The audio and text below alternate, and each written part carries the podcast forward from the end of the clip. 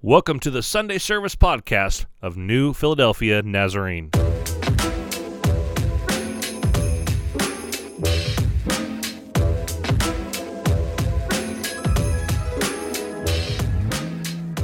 Well, here we are, guys. It is week three of Advent. We have uh, talked about hope, we have talked about peace. This week, we are talking about joy. This week's message, uh, very creative, made up a word for this one, and it is joy fuller. Don't try to use that in a sentence, it will not work. But for what we're talking about today, it makes sense that we, as children of God, are called to be joyful, joy fuller than the rest of the world. Our scripture today comes to us from the great book of Isaiah, chapter 61, and uh, we're going to look at what it looks like for us to be a part of God's rebuilding effort, God's restoration effort here in this world. So grab your Bibles, turn to Isaiah chapter 61, and join us as we talk about what it looks like to be joy fuller in this season of Advent. This week we we light our third candle of Advent, the uh, candle of joy. Much much of the time, this in seasons like the one that we're in right now, joy is usually explained in some sort of um, a holly jolly Christmas kind of way. we have songs with jingle bells and uh, lights and all the things that we have talked about in weeks past that uh, kind of uh, dominate our thinking. Uh, we, we play these songs, we look at these lights, uh, we exchange gifts, and all of these things are generally joy inducing for us. But much like I said last week, these distractions all around us sometimes get our attention away from the reality that we're actually living in right now. Uh, they paint a picture for us that uh, is not entirely accurate, and they create almost this false sense of joy security. It's kind of like a person that's feeling a little bit depressed or down the dumps, so they go shopping. You know what I'm talking about? Uh, they go shopping, and that's what makes them feel better. We call that retail therapy. The, the problem with retail therapy is that it often leads to marriage therapy or financial therapy. Uh, perhaps it's a person who's had a tough day and they go home and they drown themselves in a bottle of their favorite drink. And for the time being, the shopping, the alcohol, the, they may bring some joy, they may dull our senses a little bit, but in reality, they're just distractions. They're just a distraction from what is really at the root of all of it and is not actually being dealt with. Here, here's what we do know during these holidays we, we see more and more people fight the, the demon of depression, the, the demon of insecurity, the demon of comparison. And I call them demons because uh, each of these things at the root are really, truly spiritual issues. You see, God is not a giver of depression. God is not a giver of insecurity. God doesn't call us into comparing ourselves with anyone other than Him. For some, we walk into an environment such as this, we hear joyful songs, we see the pink candle of joy lit up before our eyes, and, and, and we, we're rolling our eyes. We're scoffing a little bit at the mere idea of it all because joy, it seems, is, is, is almost unattainable, or at least it's far off because of all the other things that are weighing us down. And all of that, if, I, if I'm being real with you for a moment, it's totally legit. Those things are real. Those burdens, those cares, those pains, those hurts, they're real. And there is, in many circles today, a general feeling of hopelessness, of despair. If it's not one thing, it's another. I don't have to go down the list of all the possible things to despair about because we all know about them. we talk about them all the time. I don't want to pretend that they're not real because they are, but I also don't want to dwell on them today because instead of on instead of dwelling on what takes our joy today, I want us to focus on what gives us joy. how we can foster that joy, and what we should do with that joy. If you have your Bibles here at home, please turn with me to Isaiah chapter 61. Isaiah chapter 61. Before we read the text, I want to give you a little bit of context so we can understand what is happening here. In this picture, the people of God are surveying the ruins of the holy city of Jerusalem. They have been in exile, they have been in captivity, and now they are returning home to the once great city of Jerusalem. And all they see are ruins.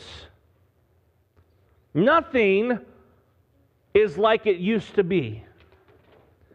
All that they used to have is now lost. It's gone. It seems hopeless. Their peace has been ripped away from them. And the question that is at the forefront of each of their minds is this Will it ever be the same again?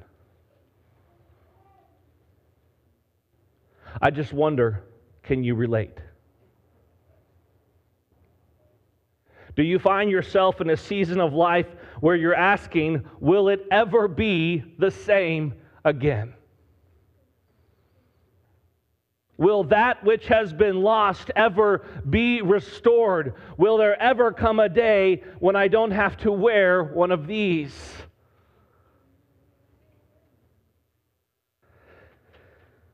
And it is into this atmosphere that the prophet Isaiah begins to speak the words of the Lord, words of hope, of peace, of joy. And it is good news for all who will hear it. The simple idea that pain and the sorrow they feel can be replaced, will be replaced with joy. So let's look together there at Psalm, Isaiah 61, beginning with verses 1 through 4, and then we're going to move to verse 8. It says, The Spirit of the sovereign Lord is upon me, for the Lord has anointed me to bring good news to the poor. He has sent me to comfort the brokenhearted and to proclaim that captives will be released and prisoners will be freed. He has sent me to tell those who mourn that the time of the Lord's favor has come, and with it, the day of God's anger against their enemies. To all who mourn in Israel, he will give a crown of beauty for ashes, a joyous blessing instead of mourning, festive praise instead of despair. In their righteousness, they will be like great oaks that the Lord has planted for his own glory. They will rebuild the ancient ruins, repairing cities destroyed long ago. They will revive them, though they have been deserted for many generations. And now moving to verse 8 For I, the Lord, love justice. I hate robbery and wrongdoing. I will faithfully reward my people for their suffering and make an everlasting covenant with them. Their descendants will be recognized and honored among the nations. Everyone will realize that they are a people the Lord has blessed.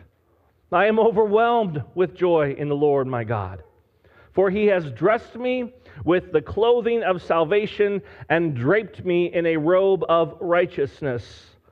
I am like a bridegroom dressed for his wedding, or a bride with her jewels. The sovereign Lord will show his justice to the nations of the world. Everyone will praise him. His righteousness will be like a garden in early spring with plants springing up everywhere. Would you pray with me? Heavenly Father, we receive your word today. We believe that it contains power to transform lives and to speak into each one of our spirits. So, God, I pray that it would do just that today. Father, we set aside the barriers that we have brought in with us today to hear what you would have to teach us. Speak through me now, Father, as we study your word together. And we pray these things in Jesus' name. Amen. For the children of Israel, there were, there were four primary economic codes or practices, if you will. And understanding these codes is very important for us as we look at this passage and understand what Isaiah is saying here. And I'm going to give them to you very quickly. Here's the first one. The first one was tithing. Tithing, the first principle, it was the giving of 10% that was made or raised or grown. They gave that to the storehouse for the care of the priests and the poor. The second one was the Sabbath. Every seventh day was a day of rest and worship, and every seventh year was a year of rest for the land and the animals. The third one was gleaning. They, those who, who raised a harvest were instructed to leave the edges of their fields unharvested so that the poor could come, the refugee, the traveler could come, and they could harvest from what was left over on the edges. And the fourth was this the year of Jubilee. After seven cycles of Sabbath years, or 49 years, there was to be a year of Jubilee. And in that particular year, it was, it was like a big giant reset button got hit on all of society. Their entire economic system was to be reset. Debts were to be forgiven. Land was to be returned. And prisoners were to be set free.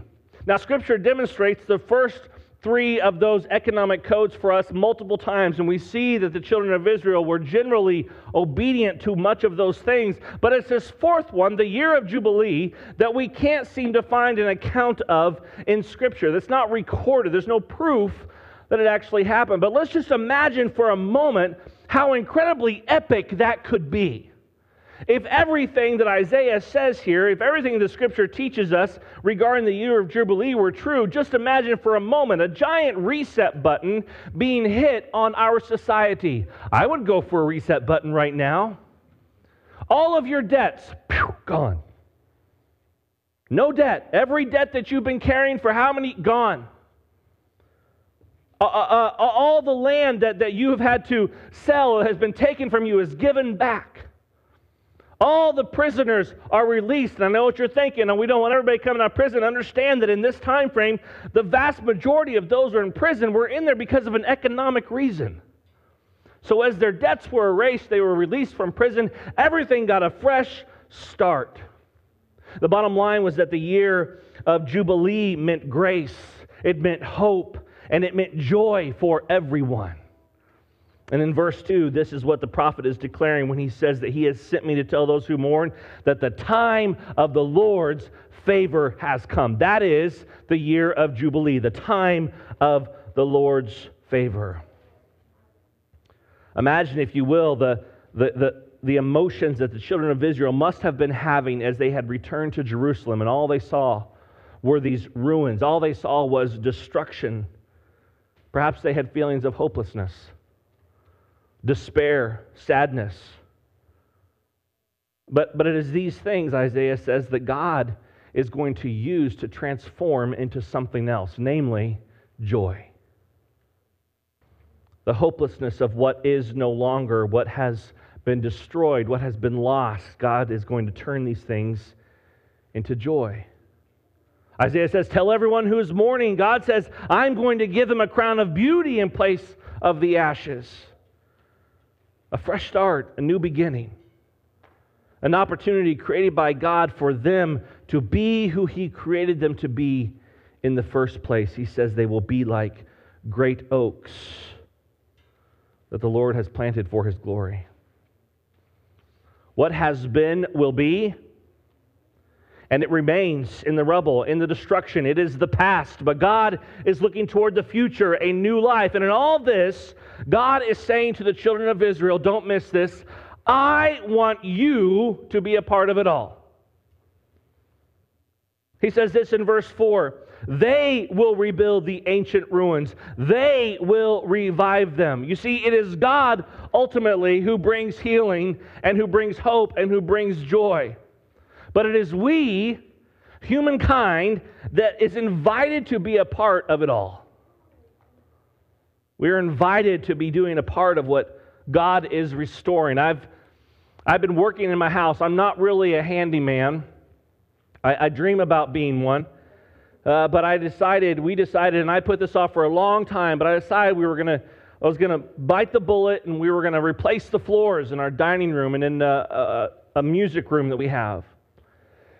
And uh, so I began this work. We pulled up the carpets, we bought the floor, and, and, and I've been working on it. The other night, I was down on my, on my hands and my knees, and I was cutting the floor, and I was fitting them in their space and measuring and cutting. And Ezekiel, my youngest, he came in and he sat down with me, and he said, Can I help, Daddy? I said, Sure. And I, began to walk him through the process of all that I was doing, how I would measure the boards. I was probably telling him more than he cared to hear, but it engaged him. And, and I told him how I was going to cut it and then how I was going to trim out around the door frame and, I, and how each plank had to be firmly seated and connected, and, and, and, and now and then he would attempt to do something. And sometimes I would let him, but more than anything, Zeke just wanted to be a part of what daddy was doing. You see, God creates the same opportunity for each one of us. He's just waiting for us to come into His presence, to sit down at His feet, and to say, Can I help, Daddy? He knows that you alone cannot bring healing to anyone. You alone cannot bring hope to anyone. You alone cannot re- restore the brokenness that exists in the heart of someone else. However, when we make the decision to humble ourselves before Abba Father and say, Can I help? He says, Sure. And he begins to show us and he walks us through how it's done. And when the time is right, he allows us to take part. And what joy it brings. What joy it brings to the heart of my little boy Zeke when I ask him to hand me this or to hand me this, and he gets it right. And I say, Great job, Zeke. And his face just lights up, and he hollers to mommy, I helped daddy, mommy. I helped daddy.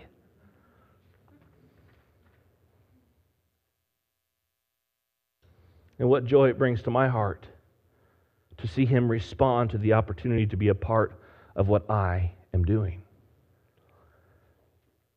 Do we somehow miss the truth that God is looking at us the same way I look at Zeke? And that his heart is filled with joy when his children are eager and excited to be a part of the work that he's doing.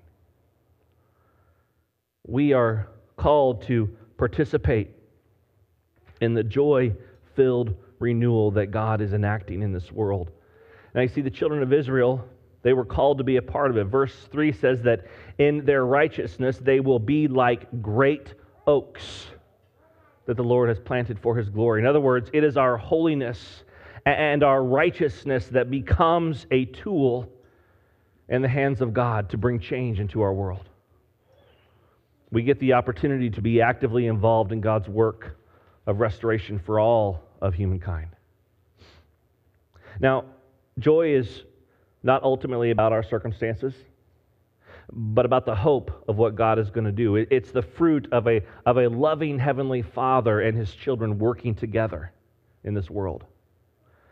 We are called to work together with God to bring good news for the poor, poor and joy and instead of mourning. It's simple things like the blanket drive that we've been doing for several weeks now. Uh, each one of those blankets is going to go into a packet of goods that's then going to be made available to a drop in center where families who are escaping abuse can come and pick up a packet of everything they need to start over. Running away from an, from an abusive situation, running away from a home where, where you've just got to get out of the situation for whatever reason, you often leave with nothing. And something like a brand new blanket to warm up with at night. That brings joy. It's things like Thanksgiving meals, dozens and dozens of Thanksgiving meals that, that, that are brought to families who sometimes struggle just to put food on the table for a regular meal, let alone a celebratory one. When we do things like this, we, we come alongside those who also mourn, those who, who look at their circumstances and they wonder how on earth could they ever experience joy. And we show them that they are not alone in this world. They're not alone in their grief. There is joy to be had. We are called to be joy bringers in this world.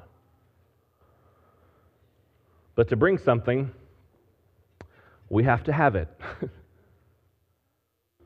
we have to be joy fuller than those around us. Look back at verse 1 of Isaiah 61 says this The Spirit of the sovereign Lord is upon me, for the Lord has anointed me to bring good news to the poor. He has sent me to comfort the brokenhearted and to proclaim that captives will be released and prisoners will be freed. Hear me this morning. God has placed His Spirit in you. He has anointed you. God has sent you, and He calls you to proclaim the good news. Now, we love Christmas movies in our house. And with uh, little kids, Christmas movies takes on an entirely different level of excitement. Uh, in, in, our, in our house, we have two Grinch movies. One is the good Grinch, one is the bad Grinch.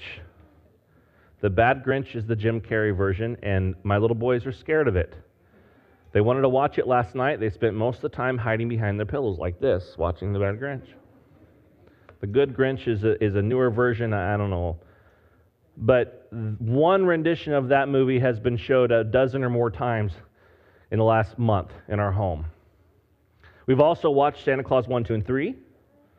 Uh, we've also watched some really horrible uh, Hallmark like love stories. Netflix has their own brand of horrible love stories for Christmas. It's the same plot every time. And before the season's over, I hope to see White Christmas and It's a Wonderful Life, some of my favorites. And of course, who can forget the newer Christmas classic, Elf? I love, I love this movie. It's very funny. Uh, it's one of those movies you can watch over and over again, I think. And there, there's this great scene where Buddy the Elf ha- has gone to find himself a job at the local department store. And if you know what I'm talking about, he walks in, he greets the manager, and he's super excited. And of course, Buddy is just dressed in what Buddy wears, which is an elf costume. And everybody else is wearing elf costumes because that's their business attire. That's what they wear that day. And the manager says, Listen, we have to get ready because Santa is coming tomorrow. Now, Buddy loses it right there on the spot. Santa! Ah!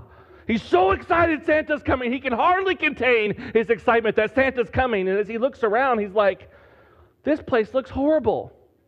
It doesn't look anything like the North Pole, Buddy says.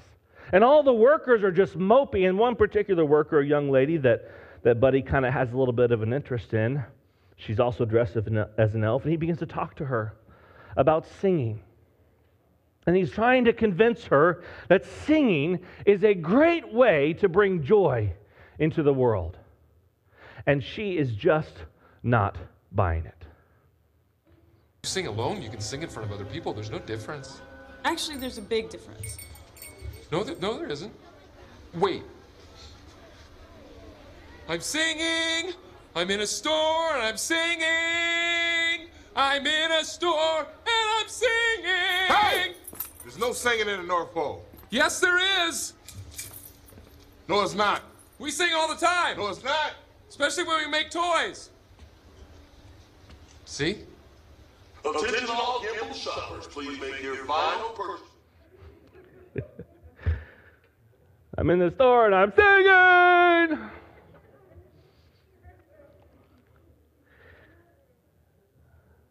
This morning, I want to challenge you. We have less than two weeks until we celebrate the birth of Jesus Christ. We, we are living in a world right now that where it's not just the masks that we have always put on our faces to hide our struggles and our emotions. Now we literally put masks on our faces. And it's even harder now to really see what's happening behind the mask. That's one of the toughest parts of preaching, if I'm being honest with you. I mean, I don't know if you're smiling. I don't know if you're sticking your tongue out at me. You know, you may have a bag of chips. I don't know what's going on there. I, I want to challenge you to be a joy bringer. I want to challenge you to be joy fuller. My staff kind of scoffed at me when I used that word. Joy fuller. You see, God is coming along uh, alongside us. And he says, Look at the rubble. Look at the destruction. Look at the ashes. He says this God says, I can change this. I, I, can, I can transform this. Do you want to help me? Do you want to join me? Isaiah said it like this There is work to be done. God is calling us to be a rebuilding people. And when we do the work of rebuilding, of declaring the Lord's favor, the world is watching and they see that it is the work of the Lord in each one of us. They see that we are a blessed people, that we get to partner with God. And in a world that, that seems hopeless at times, the people of God remain hopeful. In a world that's filled with despair, the people of God can speak joy into that despair. So, how do we do this? How do we partner with God in the rubble to begin the rebuilding? Well, in our planning time this week, the staff, we all put our heads together and we've come up with a list of joyfuller ideas. All right? So, we're going to go through these right now and maybe one's going to jump out to you. You can jot it down on your notes there. You can put it in your in your uh, in your phone. We're going to post these on social media. You're going to get an email tomorrow because uh, these are great ideas that I want you. I want you to take this very seriously right now. Okay, some of these are going to be crazy, but I just want you to go with it. All right? Okay, let's look at some of these joyfuller ideas.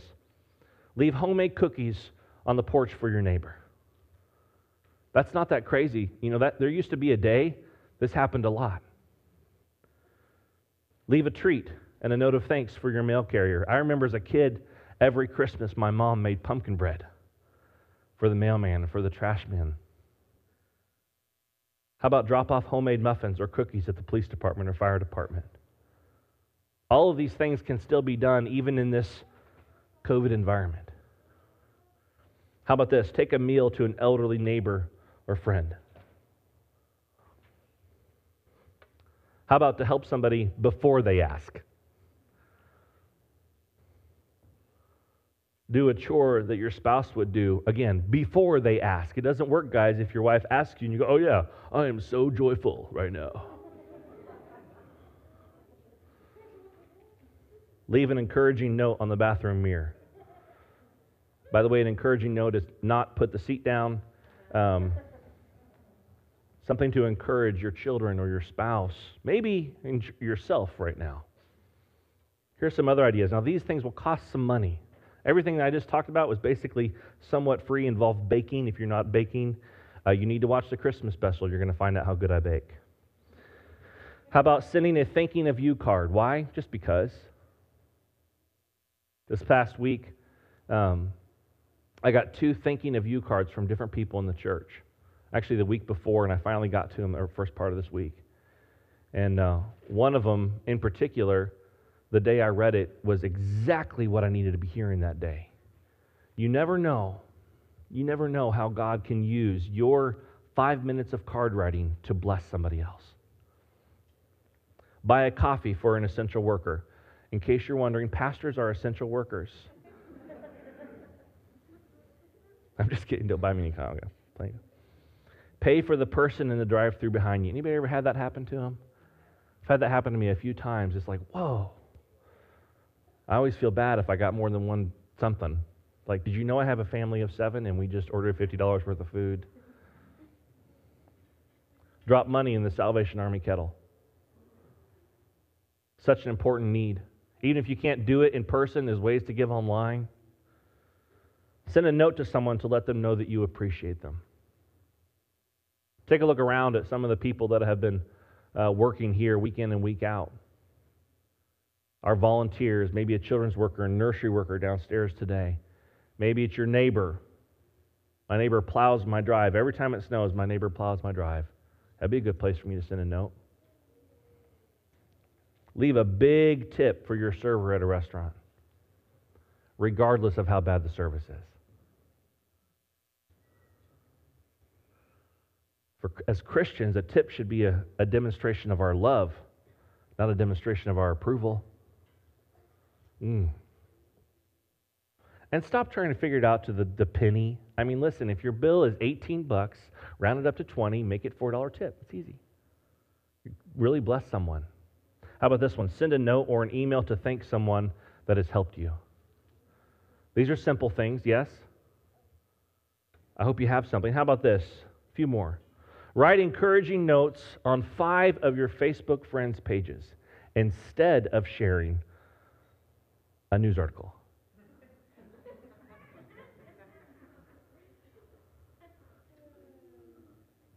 hold the door open for a stranger. This morning I went to Starbucks, I know, shocker, and um, I was walking out and I had a drink from me and a drink for my wife, and there was a lady coming. She was probably 20 feet away from me, and I could have very easily walked out that door. And I saw her coming, and I remembered what I had written in here, and I thought, oh, I got to do it, you know. Got to hold the door. I did. I stopped. I stood there. I held the door for her. And it was like, it's like slow motion, you know?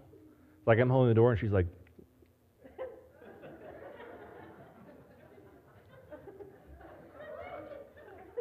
and she finally got there, and she goes, Thank you so much. Simple. Text or call someone and let them know that you're thinking of them. This is so important right now. The, the, the reality of isolation is very real, guys. It's very real. Some of you are probably dealing with it yourselves. And you're saying, man, I'm just waiting for somebody to call me. I get it. But in the meantime, you call somebody. Begin the conversation. Let someone cut in line at the store. Now, Chris, Chris gave these to me. I changed the verbiage a little bit, and I realized when I said let come someone cut in line at store, that like indicates that they're, you know, doing it on purpose. It's really about letting someone just get in front of you. Just let someone get in front of you. Even better, let someone with a full grocery cart get in front of you. I can't do that. I only got one thing. Go caroling at the home of an elderly friend, a shut in, or neighbor. There's a small group from our church that has been out caroling the past couple weeks. It's a great way to just love on people. And I have one more request of you as well. I, am going to ask you guys to help us do something for next weekend. Um, if you're part of my generation, Christmas cards are kind of like a, they're almost foreign to us. Um, and, and, and in the season that we're in in a church, there are not as many Christmas cards circulating. And I know that some of you watch online, who watch online, have been saying, hey, can we somehow see who all is there? And I would tell you, you can see them, but only from here up. And um, so this is what I want to do I want us to make a Merry Christmas video. And, and it's very simple, okay? Um, almost everybody here has one of these. If not, you're related to somebody that does. If you are a grandchild or a kid and you have a parent or a grandparent that this scares them and they don't know how to work it, you work it for them. And all you got to do is this Hey, Merry Christmas from Mark and Janice. We love you. That's it. You see how I did that? You hold it out here. Make sure the camera's pointing this direction. Or have somebody else do it for you. Say, Merry Christmas from Chris and Katie. And then we're going to take all those together and we're going to make a big video and we're going to share it with you next Sunday. Why? Because we just want to see each other. We just want to experience that joy. To see your smiles without your masks. So take those videos, send them to me, mark at npnaz.org. Again, we'll be advertising this stuff, but please, you can do it when you get in the car today. You can do it when you get home. Please don't forget. Please help. Please do it. All y'all at home, do the same thing. Take your phone, uh, video yourself, send it to me. We're going to make a video and we're going to celebrate that next Sunday. In some ways, I guess this seems like a like more of a practical how-to message, but I think that's what it, it needed to be today. You see, in the midst of the despair and the pain uh, of our world, God is still at work. Even in the midst of our sin, God does not abandon us. And this season is often about lights, it's about decorations, it's about cookies, and we try to cover up our reality with all of that. I'm covering up my reality with cookies, by the way. they laughed. I like that. But God's not looking to cover up anything, He's looking to transform everything. God seeks to bring life up in the middle of the ashes. And in this season of Advent, we talk about and we place our trust in, in, the truth that Christ came to bring the kingdom of God into our world. And we have hope that Christ is going to return to make all things right. The year of the Lord, the year of Jubilee, it came with Jesus and it's coming in the fulfillment when he returns again. And we can have joy in that. That's a part of our advent. That's a part of our expectation. But for the here and now, we can look for the places that God is already at work. We can come alongside Him. We can sit down and we can ask, Can I help with that, Daddy? What can I, what can I do?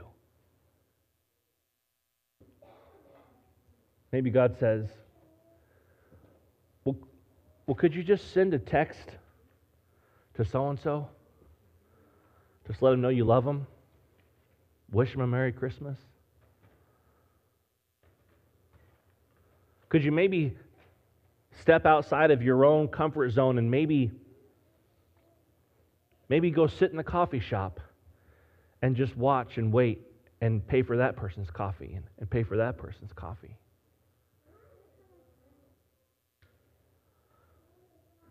This work of joy in our world is not something that we watch and we wait for, it's something that we are to participate in. Isaiah's reminder from chapter 61 to the Israelites about Jubilee is a reminder to us as well to go, join God in this mission. We have this incredible opportunity to be present with those who mourn, to bring light into the darkness, to do the work of justice in our world to live in righteous ways. Why? So that other people might see and might know the joy of the Lord. I, just think that's great news for today. There is unspeakable joy despite our circumstances.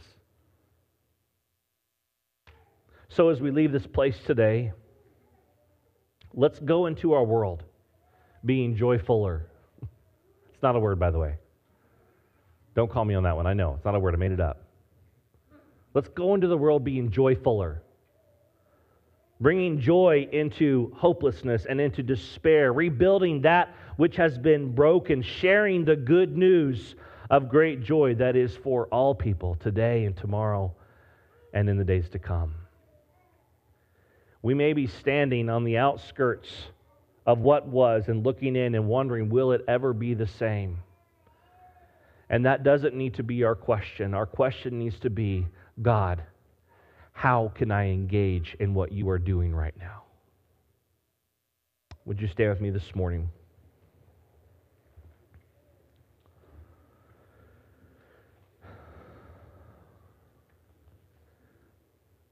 This is Paul's admonition to the church in Thessalonica. And today I give it to you as a charge, as a reminder, as a benediction. Always be joyful. We can just stop right there. Never stop praying. Be thankful in all circumstances, for this is God's will for you who belong to Christ Jesus. Don't stifle the Holy Spirit. Do not scoff at prophecies, but test everything that is said. Hold on to what is good. Stay away from every kind of evil. Now may the God of peace make you holy in every way, and may your whole spirit and soul and body be kept blameless until our Lord Jesus Christ comes again. God will make this happen, for he who calls you is faithful. Heavenly Father, we receive your word today.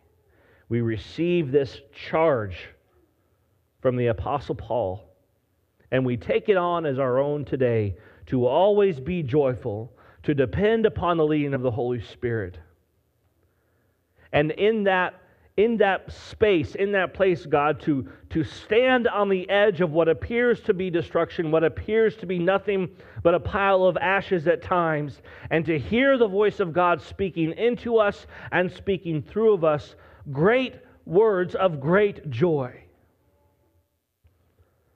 For, Father, in our advent, in our expectation, in our waiting, we can still, in the here and now, partner with you in what is happening in your creation, what is happening in your work, even as we anticipate a fuller joy, a greater joy.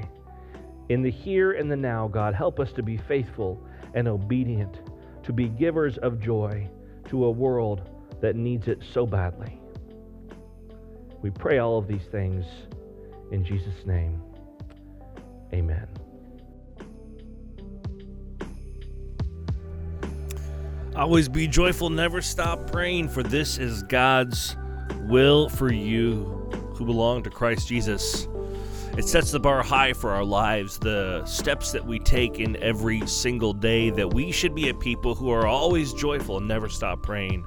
We want to encourage you this week as you step out into the reality that is life and into the frustrations and struggles that is life. Be encouraged, be reminded what the Word of God teaches us and tells us today to always be people of joy.